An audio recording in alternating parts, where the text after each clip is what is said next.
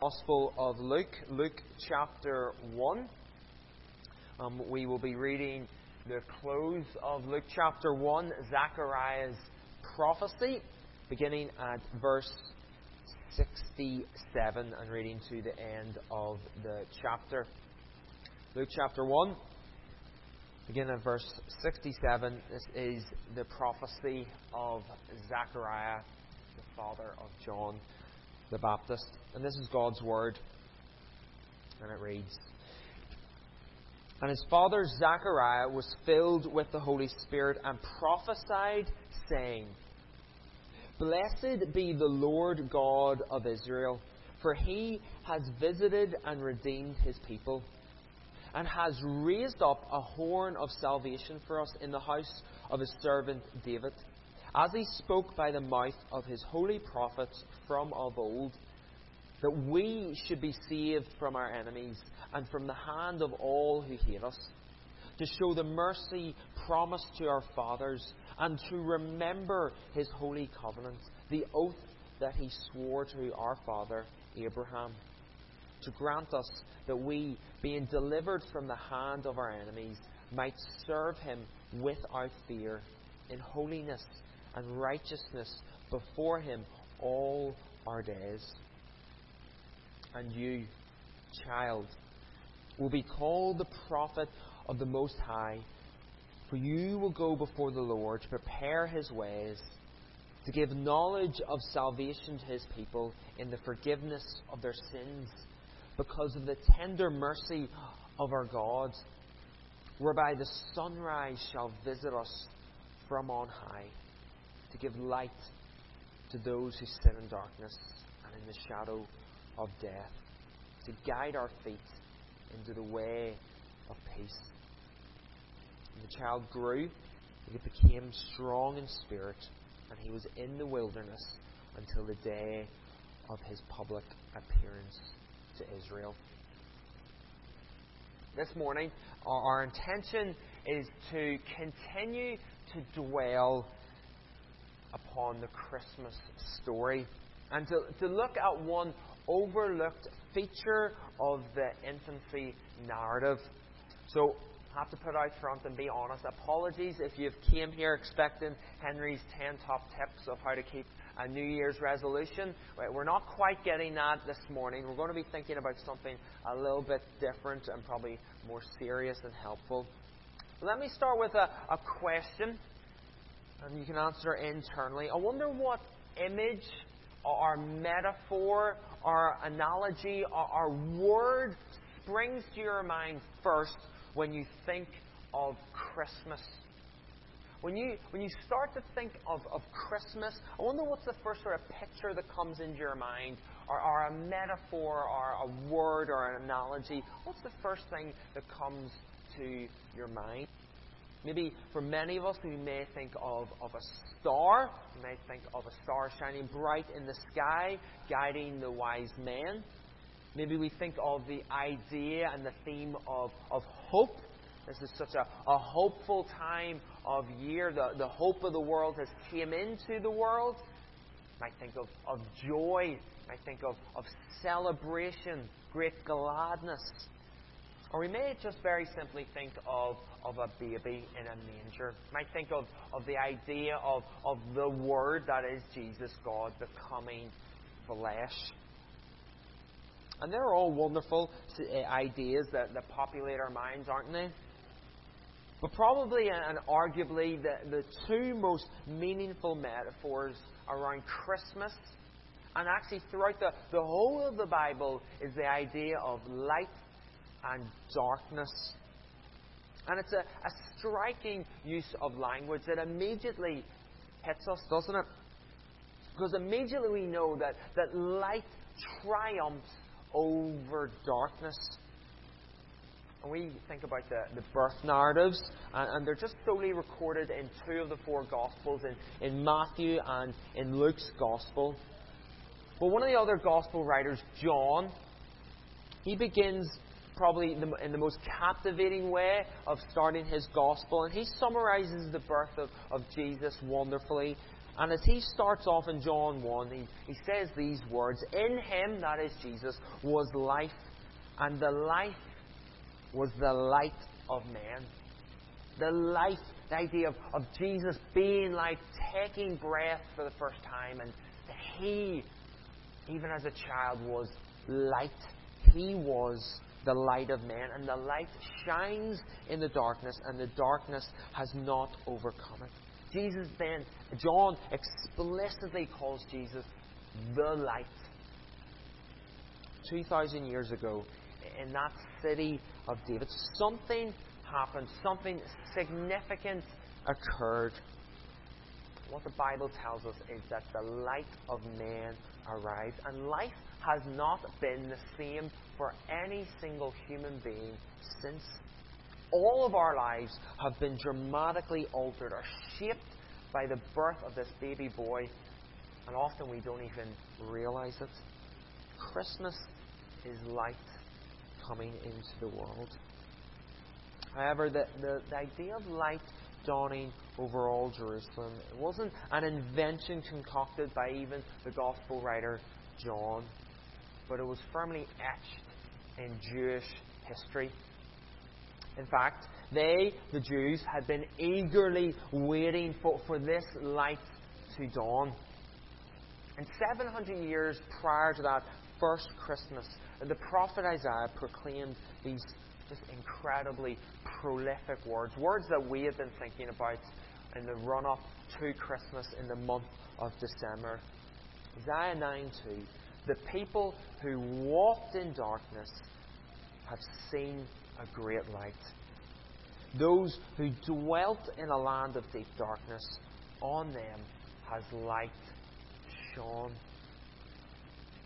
Fast forward to some months before the birth of Jesus, and we find an elderly, devout Jewish priest, and he's prophesying to a similar effect in words we have already read because of the tender mercy of our God, whereby the sunrise shall visit on us from on high to give light to those who sit in darkness and in the shadow of death, to guide our feet into the way of peace.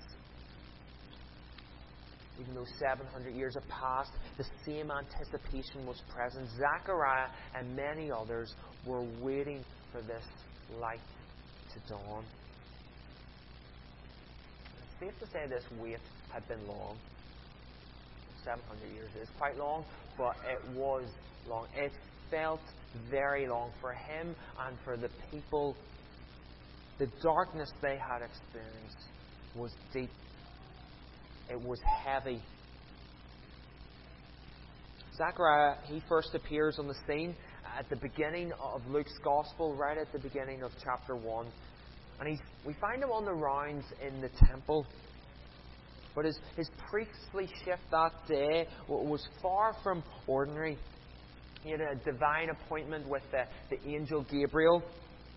But Zechariah, as the Bible tells us, is, is a righteous, faithful man, man surprisingly demonstrates a, a lack of faith in the angel's message to him. He struck both mute and deaf until the time would pass when the things the angel spoke about would come to be. And here we find him with his, his voice regathered, praising God. His, his disbelief has vanquished. His baby boy is born, His name, John, the, the giver of grace. And filled with the Holy Spirit, Zechariah offers this enlightening hymn of praise, often called the Benedictus. Zechariah's song. Zechariah's prophetic song, as we've read it, can be split into really two sections 68 to 75, and then 76 to 79. And the first section, 68 to 75, it's a section that is just saturated with praise to God. And it really is quite remarkable. We sort of have to take ourselves and sort of catapult ourselves back to the, the time where we find this being read. It's incredible to find these words uttered by Zechariah. Man who has been made mute by God for a whole nine months with his very first words, his first chance to be audible for people to, to actually hear what he has to say. What does he decide to do? But he decides to offer praise to the one who had made him mute. He decides to, to praise God. How many other temptations would have been in Zachariah's mind? I don't know of, of different things he wanted to say. This is what he first decides to say. Not to condemn or to throw verbal but to praise. And within this first section, I just want to look at it through, through two simple lenses and just two, two uh, words or phrases beginning with the letter H. I want to think of this, this horn of salvation, but also about history. This horn of salvation, which you'll see is referenced in verse 69.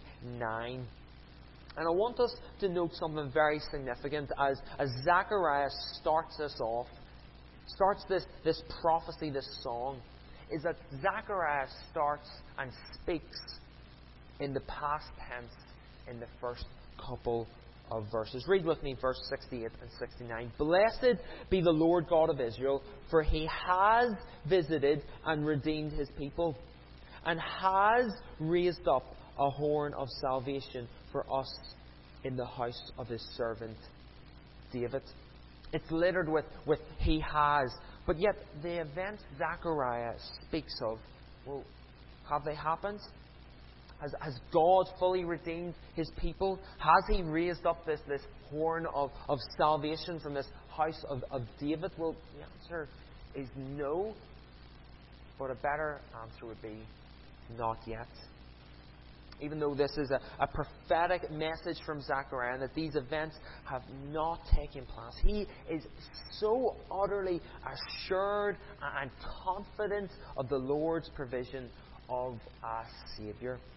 In his mind, the, the great event, long awaited for centuries, has already happened. Why can he be so assured? Why can Zechariah have such confidence? Well, he can trust the one who has uttered these promises. Had God failed to be faithful in the past? Had he failed to deliver on a promise? Well, Zechariah knew the answer to that. No, he had not. And he wasn't in the business of doing that. He wasn't going to start that now. And again, to think of the, the context of this, just think of what has occurred to this elderly man the angel of the Lord confirmed to him that he and his wife would, would have a, a child in their advanced years. what has just literally happened? They have had this child. And it really teaches us a very simple but incredibly valuable lesson. That whenever the, the Lord, as we read in His Word, makes promises to us, we, as His people, can be confident that He will come through and will deliver. And in one sense, there's no greater example of, of this time of year, and that is uh, of Christmas. That myriad of, of Old Testament prophecies recorded, hundreds and, and even thousands of years previous. And what we see in the manger scene is, is the God of, of heaven and earth sticking to his word. Yes, we could all do with a dose of, of Zachariah's faith. But we find it that it is rooted not upon his, his fleeting emotions or his current circumstances, but it's upon what God has said and done. What is this Redeemer to be like? This raised horn of salvation that's to be found in the house of the, his servant David.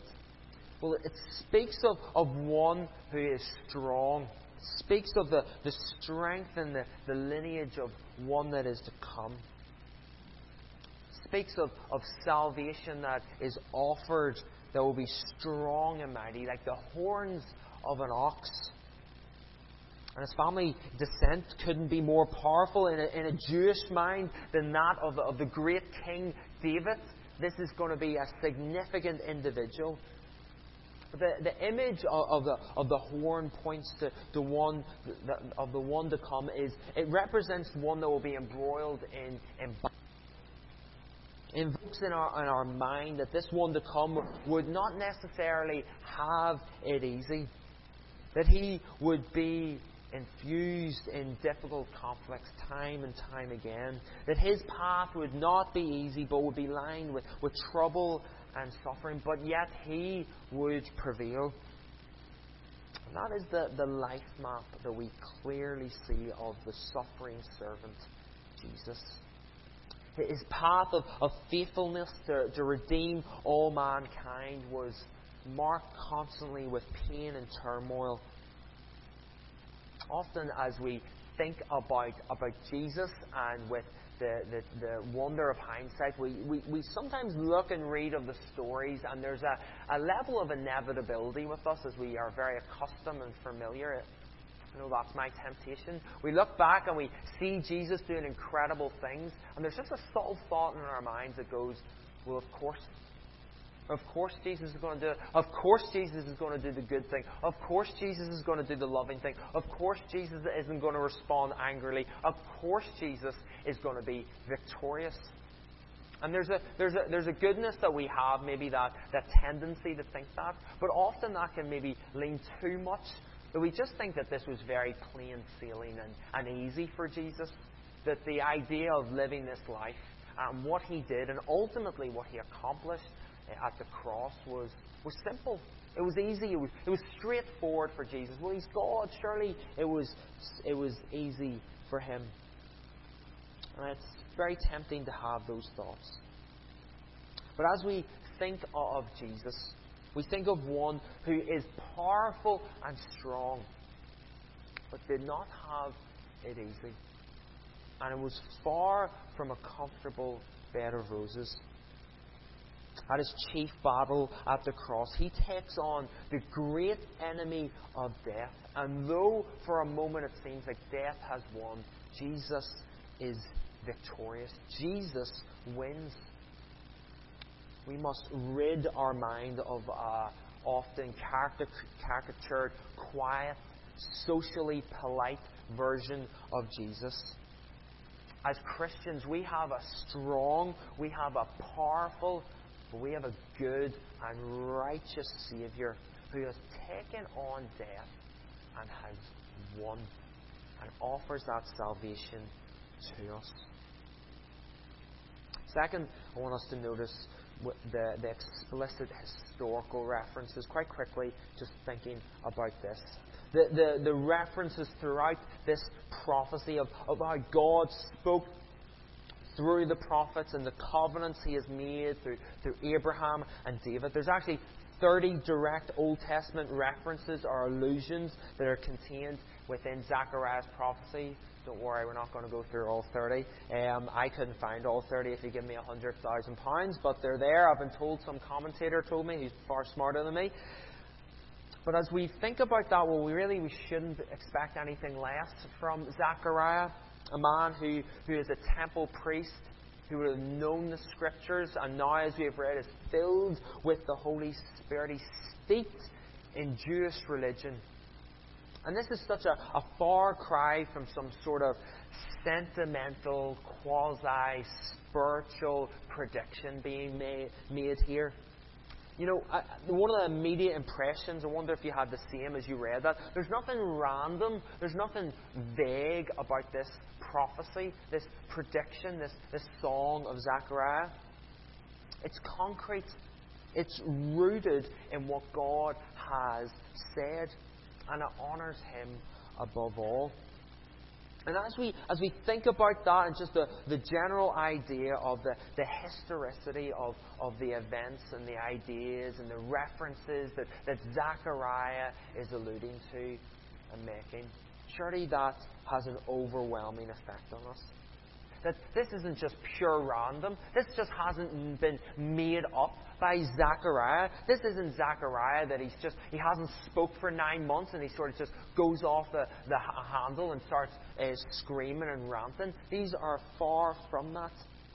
But what we see is, is the goodness of our God.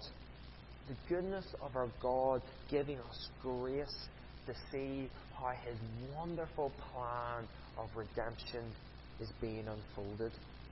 You know, this, this hymn undergirds the, the coming of Jesus and uh, of John. And Zechariah's promise, prophecy reinforces it. It summarizes the, the biblical outline of, of God holding to his, his holy covenant with Abraham that, that a Savior would come.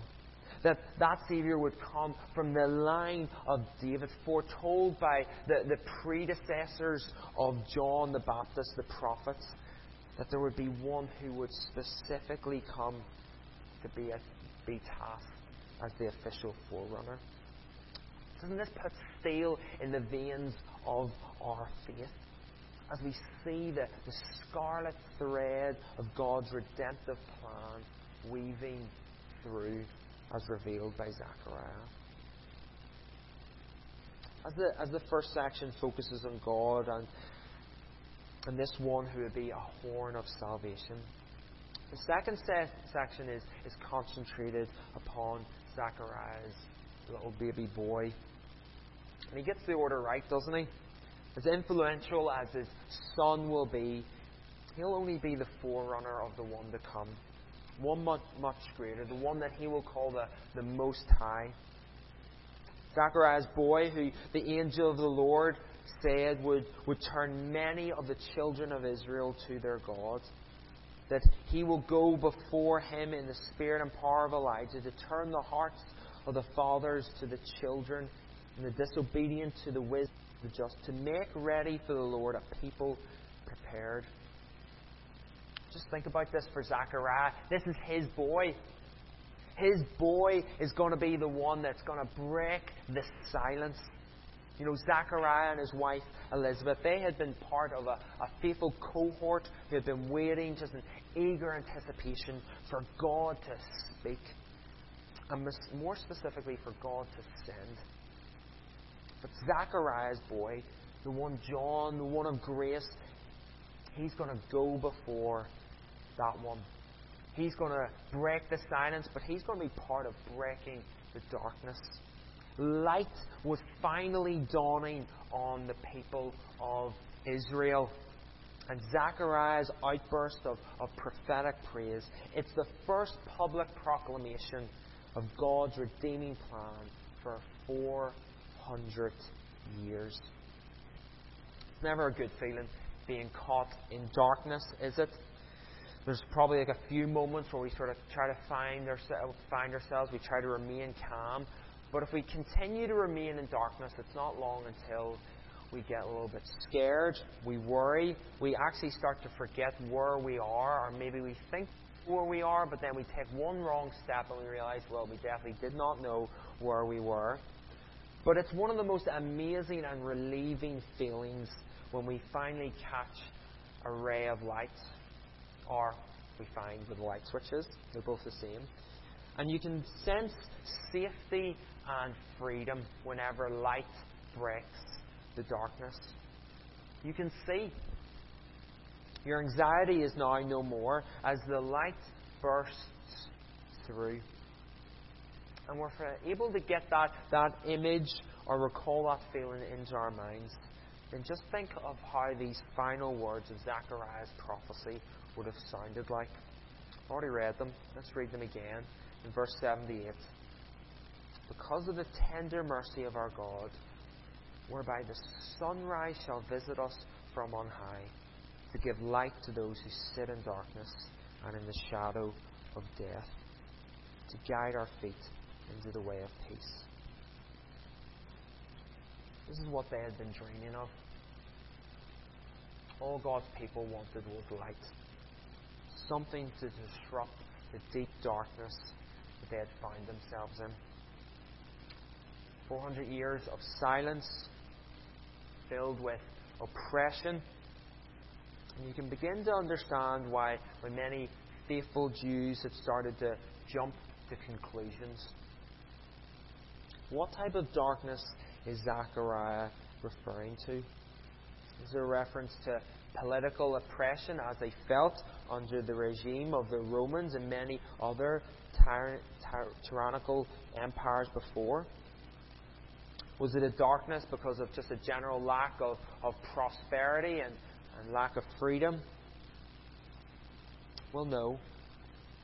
Just like Isaiah had spoke 700 years previously, the people had been, had been walking in darkness, but this was more than just a mere physical darkness, but was something far more severe. A spiritual darkness, a, a darkness that fails see good, that labels wrong and evil as good and righteous. A cancer to the soul, and one that has affected not just them, but us and the whole human race and has spread to all. You know, our, our sinful state leaves us in darkness. It's interesting. I wonder if you've before Isaiah talks about the people walking in darkness. we get to Zechariah, and it's to those who sit in darkness. You know, the idea of sitting, as you're all doing now. You know, you're static, you know, and often once we think of someone who's sitting, we think of someone maybe who has given up, who's just planted themselves on the ground. They're helpless. And it's the, the idea of almost that they've just decided to just accept the darkness. And some had. And often we as well. We just sit in the darkness of our lives. And ultimately, as Zachariah reminds us, this will lead to uh, an eternal darkness, the shadow of death, that is separation from God in a very real place called hell. Here's the, the wonderful but God moment, who is, is rich in mercy. Our God is not the one who leaves us to, to wallow in the darkness as much as we deserve that, as much as that would have been, he would have been totally right to have done that. He is the one that, that steps in, that, that breaks the darkness. The, the, I, what wonderful imagery. The, the idea of the, the sunrise visiting God's people. It's the, the first glimpse of sun, the first ray on a wonderful morning that comes upon to, it comes and hits the faces of God's people. That this is God's light coming to bring hope. That this light is, is offered to all and to everyone. And like those two very significant things. It does two things. It reveals and it guides. You know, well, we kind of had this experience a few weeks ago, but if you've been to the cinema ever in your life, there's always that moment as the movie ends and you're in darkness and the lights switch on and you sort of stand up or you try to stand up because you're stuck to the seat and you look down and you're just utterly kicked in popcorn or you realize you didn't know where those bag of Maltesers have went and you realize they've just melted all the way down you or your children or and you just look around yourself and it's just mess everywhere. I, you could not pay me to work in a cinema. It'd be a disaster. But you didn't notice any of that whenever the movie was going and the lights were off. The light of God reveals. It reveals our, our mess. It reveals our sin in a far more serious fashion than that of the lights being switched on at the end of a movie. When we look to God and we see His perfection and compare it to ourselves, we know we know we have not matched us matched up. But it's always a daunting experience for light to shine upon our lives, isn't it? I'm not talking about physical light. I'm looking at the, the piercing light of light of God and His Word upon our lives. There's fear that comes with it. And we may fear that we may have to admit our wrongs, or that we maybe are more sinful, we're more, uh, we're far worse than maybe we first expected. Maybe we fear others finding out or, or knowing more of our, the deep darkness of our own lives. But we have to be humble and we have to admit that we need it. We need the piercing, bright light of God to reveal the depths of our darkness and our depravity. We need it so that we can live in light, that we can live in reality, that we can know our condition. But God's light also guides, as we see at the end of verse 79. He will guide our feet into the way of peace. He is, as our Creator, the one of ultimate truth and goodness. He will direct our paths. And this just shows the, the grace of our God. He, he does not shine a light and then tells us, well, you know, just go on and get on with it. You know, leaves us to our own devices, right? I've turned the lights on, all the best. Our God is not into that business. He shines the light, and it's almost as if the idea that's being conveyed is He turns the lights on and He takes us by the hand and He leads us. And His Son has supremely shown us how to live in the light, as He is the very light, the light that we need. And many of us, we may sit here and even in the back of our minds, we wouldn't even want to admit we may have our doubts and our frustrations about Christianity. And many of that might be based on the experiences with other Christians, or we may look at history gone by and get annoyed by that. And I don't want to mean to undermine any of those, but the Christian faith is always and centrally based off of one. One who came and who lived perfectly. And when we keep our focus, when we look at the life of Jesus Christ, none of us, none of us cannot be left with arms folded and unimpressed. Every moment we look at Jesus, it's harkening back to what I was saying. We look at the life of Jesus, and there's almost this idea of inevitability. Of course, Jesus is going to do the loving and good thing. Of course, he's going to choose the sacrificial one. Of course, he's going to look out for the, the poor and the marginal. Time and time again, we look at the life of Jesus, and he does everything that we would love to do ourselves, but we know we cannot we look at the life of Jesus and we cannot be le- just left unimpressed. We have to be impressed. Here is one who has been truly perfect, who has been truly loving and good every single moment of his entire life. And he lives how we should all live because he is the light, the light of heaven. And we are drawn to his light. And surely that makes us want to change. Zechariah makes references to this in, in 74 and 75.